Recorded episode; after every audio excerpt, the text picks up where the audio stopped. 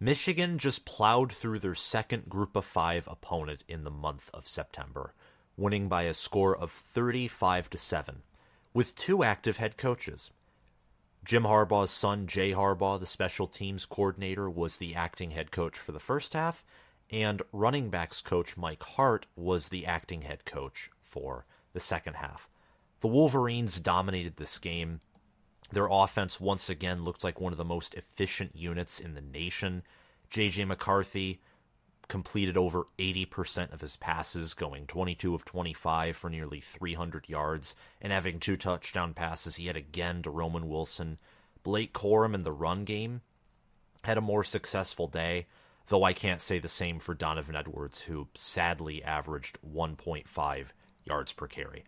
I don't know what's going on with him. I hope his game improves. From what I could look while watching the game, it seems like he he can't find any holes. Like there are some holes and some lanes, but he isn't patient enough to hit them or the offensive line still isn't doing as good of a job as they did last year opening up wide lanes. It seems like Blake Corum in this game and also against East Carolina was able to find small holes and just burst through them. I don't know if Donovan Edwards has that same capability with some of those smaller gaps. The offensive line only had has had one or two moments so far in the season where they had a gaping wide open hole, and Blake Corum was the one to take the ball through that hole and get a big chunk of yards. But I still think Donovan Edwards is a great running back, and I think he will have some breakout games this season like he did last year against Penn State and Michigan. And Corum looked good in this game. McCarthy even had some designed runs. He averaged over 10 yards per carry. And Jack Tuttle even had a, a nice pull on the read option before he got injured, which sucked. That was a bad play by number five, I believe, on UNLV on that late hit. But Michigan dominated their opponent. There's not much to talk about in regards to this game because if you watched, Michigan controlled from start to finish. They chewed the clock as much as they could, then put backups in around the middle of the third quarter. They had nearly 500 yards of total offense, and they had 31 minutes of TOP. And most of the TOP in the fourth quarter was attributed to UNLV. If you took out the fourth quarter, Michigan was just wrecking the Rebels in terms of possessions, time of possession. And look, I was surprised when Michigan ended up scoring once again less than 40 or 50 points. And to me, that is somewhat cause for concern. Yet again, looking around the nation, it seems that a lot of teams are struggling to put up big numbers on smaller competition. And I don't think that's necessarily because they're struggling, but in terms of Michigan yesterday, they sort of reminded me of an NFL team. Once they got up by a big amount, they had no interest in running up the score. They put in backups, they called bland plays. Jim Harbaugh also still isn't with the team, so the head coaches get to make the decisions as to what they want to do, what plays they want to approve or disapprove of. Harbaugh's not there. So obviously, in game one, it was Jesse Minter running the show, and in this game, it was Mike Hart and Jay Harbaugh running the show. I do want to see Michigan's offense out output at a larger number on a more explosive scale. The consistency that I've seen with this offense is unlike anything I've seen with Michigan even against lower end opponents in 2021 and 2022, the offense was not consistent or as consistent as this offense was. Most definitely in the passing game, which we'll talk about throughout this video. However, the scoring output is concerning. The fourth down conversion success rate, which is not high, is concerning. Though the offensive line, they they looked better in this game, which is something that I stated I wanted to see. And those are good things from the offensive line. I thought that the coaches did a, a nice job. I think that the offensive line's improved performance was from Sherrone Moore. You could tell in this game that, you know, Moore was calling the plays. Michigan attempted pa- passes for 28 times. Um, McCarthy had 25 passing attempts. Michigan ran the ball more than they did against East Carolina, and they averaged over five yards per carry and had three rushing touchdowns. They were more of that traditional Michigan offense that we're so used to. And nonetheless, McCarthy, look, he was a great player. And once again, in my mind, he was the player of the game. He averaged 11 yards per pass attempt, completed over 80% of his passes, had 278 passing yards, 34 rushing yards, and he looked like an elite quarterback. Right now, he is the nation's number one quarterback efficiency rating. Now, again, he's faced the equivalent of like pipsqueak teams, if we're being real here. That's no disrespect to East Carolina or UNLV, but they don't have the players that Michigan does. I want to see how he performs. Who cares about Penn State and Ohio State? That's that's way far down the line. I want to see how he does against Nebraska's secondary, against Minnesota's secondary, that back to back road trips. I want to see how he does against those teams who have good defenses. But he has over 500 passing yards so far, McCarthy does, 558 to be exact, and five passing touchdowns. And his QBR right now, quarterback efficiency rating, is a 95.3, which is number one all of the FBS, according to ESPN. He also has a 202.5 passer rating. Now, obviously, as a Michigan fan, I hope that he can keep keep that those numbers up through the whole year. If he does, there will be Heisman conversations. There will be first team All Big Ten and All American conversations. But I'm not going to play into that because he's facing teams that are far less talented than Penn State and Ohio State. And we have to see how he does against these better teams. So I'm not going to make any predictions based off of what I'm seeing in these games. What I think is going to happen is my prediction of McCarthy being one of the better quarterbacks in the nation will be fulfilled, but he still won't be that top four, top five quarterback. He'll just be far more consistent. The upside will stay, and there will be little to no turnover issues for the most part. And we've seen that so far. We have. I just don't expect him to complete more than 80% of his passes against Kalen King or Denzel Burke and Davison Igbinosun. I think that would be lunacy. And if he does do those things, then we know that I undersold JJ McCarthy along with basically everyone. Because I don't know a single soul who picked this guy from an objective point of view to be the number one quarterback in the nation. I don't. But he's been efficient. He's done everything he's been asked and then some. I mean, above a 200 passer rating and and a very efficient QBR for two games in a row where he had a 94 efficiency rating or above. It's impressive. He completed 88% of his passes yesterday and 86.7% of his passes against East Carolina. He had his longest pass so far of the season against UNLV with a 47 yard dart to Roman Wilson. That was impressive to watch and the way that he commands the offense. His his footwork is great. He stays in the pocket. He's patient. He's intelligent. He's not as erratic as he was, which means you're not going to see as many plays extended in my mind, but you're not going to see the same turnovers. And you're going to see more of that upside, more of the accuracy, the arm strength, and the decision making rather than maybe you get one Patrick Mahomes esque play here, but then two pick sixes. I don't think you're going to see that as much from JJ McCarthy. Honestly, to make a comparison to a quarterback who right now I would say is better than McCarthy would or at least at a similar level, but I'd say better because he has a worse supporting cast and he's faced tougher competition, but this ranking can change, would be Shedeur Sanders. They both have, they're, they both are very patient. They're extremely patient. They stay in the pocket. Um, Shedeur reminds me of JJ last year in the sense that he sometimes holds on to the ball too much. Thank you for to a commentator for pointing that out in my Colorado Nebraska reaction video. He does do that, but Shedeur also just knows almost instinctively at a high intellect level where to place the ball. And McCarthy could very well have that, but I need to see him play teams that have comparable talent to his team before I have that, you know, state that proclamation. But Roman Wilson looked good. McCarthy, he, he just he looked like an elite quarterback.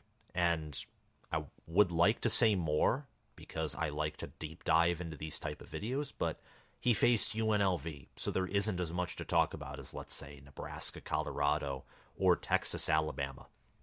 There just isn't. But we'll talk about Michigan's defense and the rest of the offense later in this video. But before we do, we got to touch on the losers first. We save the best for last on this channel. And before we go any further, please subscribe, hit the notification bell, and comment your thoughts on this game down below. Were you impressed with JJ McCarthy? Did you think the offensive line improved? Were you impressed with the fact that Michigan just bullied UNLV at the lines of scrimmage? They had a lack of a pass rush against East Carolina that people were concerned about. I wasn't bothered by that at all. I thought the defense played very conservatively. And against UNLV, they just blew up their offensive line casually. And Gary Danielson even mentioned how he thinks Michigan has comparable athletes to Georgia. Now, part of me would almost question that because the Wolverines don't recruit at the same level that Georgia does, but Gary Danielson has watched and commentated on more Georgia football than I have ever, and potentially more than I ever will in at least the next decade or potentially my whole life. So he would know better than I would on that standpoint. UNLV did not have the same level of talent that Michigan did. They they, they couldn't score until the fourth quarter. They couldn't whatsoever. They couldn't move the ball really until the fourth quarter. Um, Doug Brumfield, he had 100 passing yards, and he also had negative 11 rushing yards. He did have moments where he scrambled, but Michigan had five sacks, 10 tackles for loss, three passes defended. Um, Michigan didn't force any turnovers. Um, UNLV did fumble. Vincent Davis Jr. did, but it was recovered by UNLV. Uh, the Rebels did get a pick, though, off of Davis Warren, and they also showcased um, Jayden Maiava, the backup quarterback, who played a much better game than Doug Brumfield did, in my opinion, going 5 of 7 for 68 yards. UNLV's run game, they only had 61 rushing yards. They averaged two yards per carry. They had one rushing touchdown late in the game. Um, that was by Jordan Jordan Younge-Humphrey. He had a 20 yard rushing touchdown of 20 against backups, and that was on a nine play, 81 yard, um, five minutes and 34 seconds drive by the Rebels. Again, I'm genuinely surprised that whether you want to say UNLV held Michigan to 35 points, I don't think that's accurate, but they certainly held Michigan's backups from doing anything on offense which is a concern because injuries happen. You want the backups to look good. It's also impressive on UNLV's part because their starters are not as talented as Michigan's backups. Yet at the same time, you also have to look at UNLV and the fact that they never quit. They have an admirable roster, and they had over 200 yards of offense, and they did manage to score a touchdown. However, Michigan did dominate them for three quarters three quarters. And Michigan, in my mind, along with a team like Georgia, those two teams are really standing out to me. I need to watch more Georgia. I've just watched a few highlights here and there, but Georgia will just explode. They'll explode out of nowhere, especially they'll start slow, then they'll explode in the middle and late portions of the game and then cool back down. Michigan is just a consistent, efficient thumping and then once they get ahead of you by enough, then they take their they take their foot off the gas. That's what Michigan is. So it's it's a little bit of different styles, but both teams in my mind are standing out to me as the top two teams in the country. And there's an argument for them to be in any order. Georgia's won the last two national titles, and they're scoring more points than Michigan. They have more talent than Michigan on the field. So there's an argument for them to be at number one. And for Michigan, they return more, Michigan has actually surprisingly played the more impressive schedule in two games, and Michigan has been more consistent, especially on offense, than Georgia has. But those two teams, for me, are the best in the country right now. Just looking at them, those are the two best teams in the nation. I need to see more from Ohio State after their offense has been hit and miss for the past two games, and we'll talk about them in a video later today. And then Texas and Florida State, I'm just not buying them as top two teams yet. I need to see them be consistent. I, I need to see consistency from those two teams. I think they're top 10. I think they'll finish top 10. I think it's likely one of them will be in the playoff, but to win it all, I need to see more from them before I go that far. This team never quits. They'll do a good job running the football on almost anyone on the remainder of their schedule. They play Vanderbilt at home this Saturday, and then after that, their next toughest opponent will probably be between Colorado State um, San Jose State at the end of the year, Air Force, or um, Fresno State after Vanderbilt. I mean, UNLV, I think, will finish this year with a 500 record or better. They played Michigan well. They beat up on Bryant last weekend, and Barry Odom, I think, has a has a good staff with him, and the way that they held Michigan on that fourth down and how they didn't give up and never quit in the fourth quarter, it's impressive. You got to take your wins where you can take them from, and I think Barry Odom and UNLV did that. Speaking of Michigan, obviously there's a lot more to talk about in regards to the Wolverines than the the Rebels. I almost said the Bruins. I don't know why I did, but I almost did. Michigan had nearly 500 total yards of offense. They had five touchdowns and those are good things. And if you watch the game, you knew that you know that this team's dominant. They, I don't care that ESPN's FPI is dropping them, which I mean the only reason they're dropping Michigan is they didn't score 50 points. That's why. FPI is kind of like a point spread calculator slash power ranking system, which means teams are rewarded by the index for scoring more points. The reason I figured that out is despite Michigan being far more efficient than, let's say, Penn State, for example, Penn State leapfrogged Michigan because they beat their opponent 63 to 7 in Delaware despite playing their starters longer, despite allowing a embarrassingly long rushing touchdown in the first half, etc. I'm not saying that Penn State is this largely inferior team to Michigan. I like Drew Allar. He had a good game, and Kaytron Allen is, I mean, right now he's leading Penn State in rushing yards, and it's not Nicholas Singleton. Penn State is a good team. But I'm saying the way that Football Power Index and some of these other rankings calculate things is you got to look deeper than just points scored per game, points allowed per game. You got to watch the games. And I'm going to watch Penn State, Delaware. I'm going to have to watch the highlights. I didn't get to it yesterday. And I want to rewatch Ohio State, Youngstown State, Alabama, Texas, and a lot of the games, even the ones that I saw. Because it's interesting, and the more I watch, the more things I'll discover that I didn't know. But something that I know about Michigan is that they have NFL athletes all over the field. I don't know if Gary Danielson's statement about comparing Michigan to Georgia on that level is appropriate.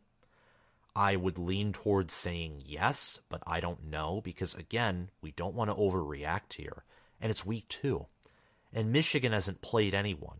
Georgia hasn't played anyone. Texas and Alabama have played each other, but even then, that's one big game. That's one important game. Conference play isn't even here yet.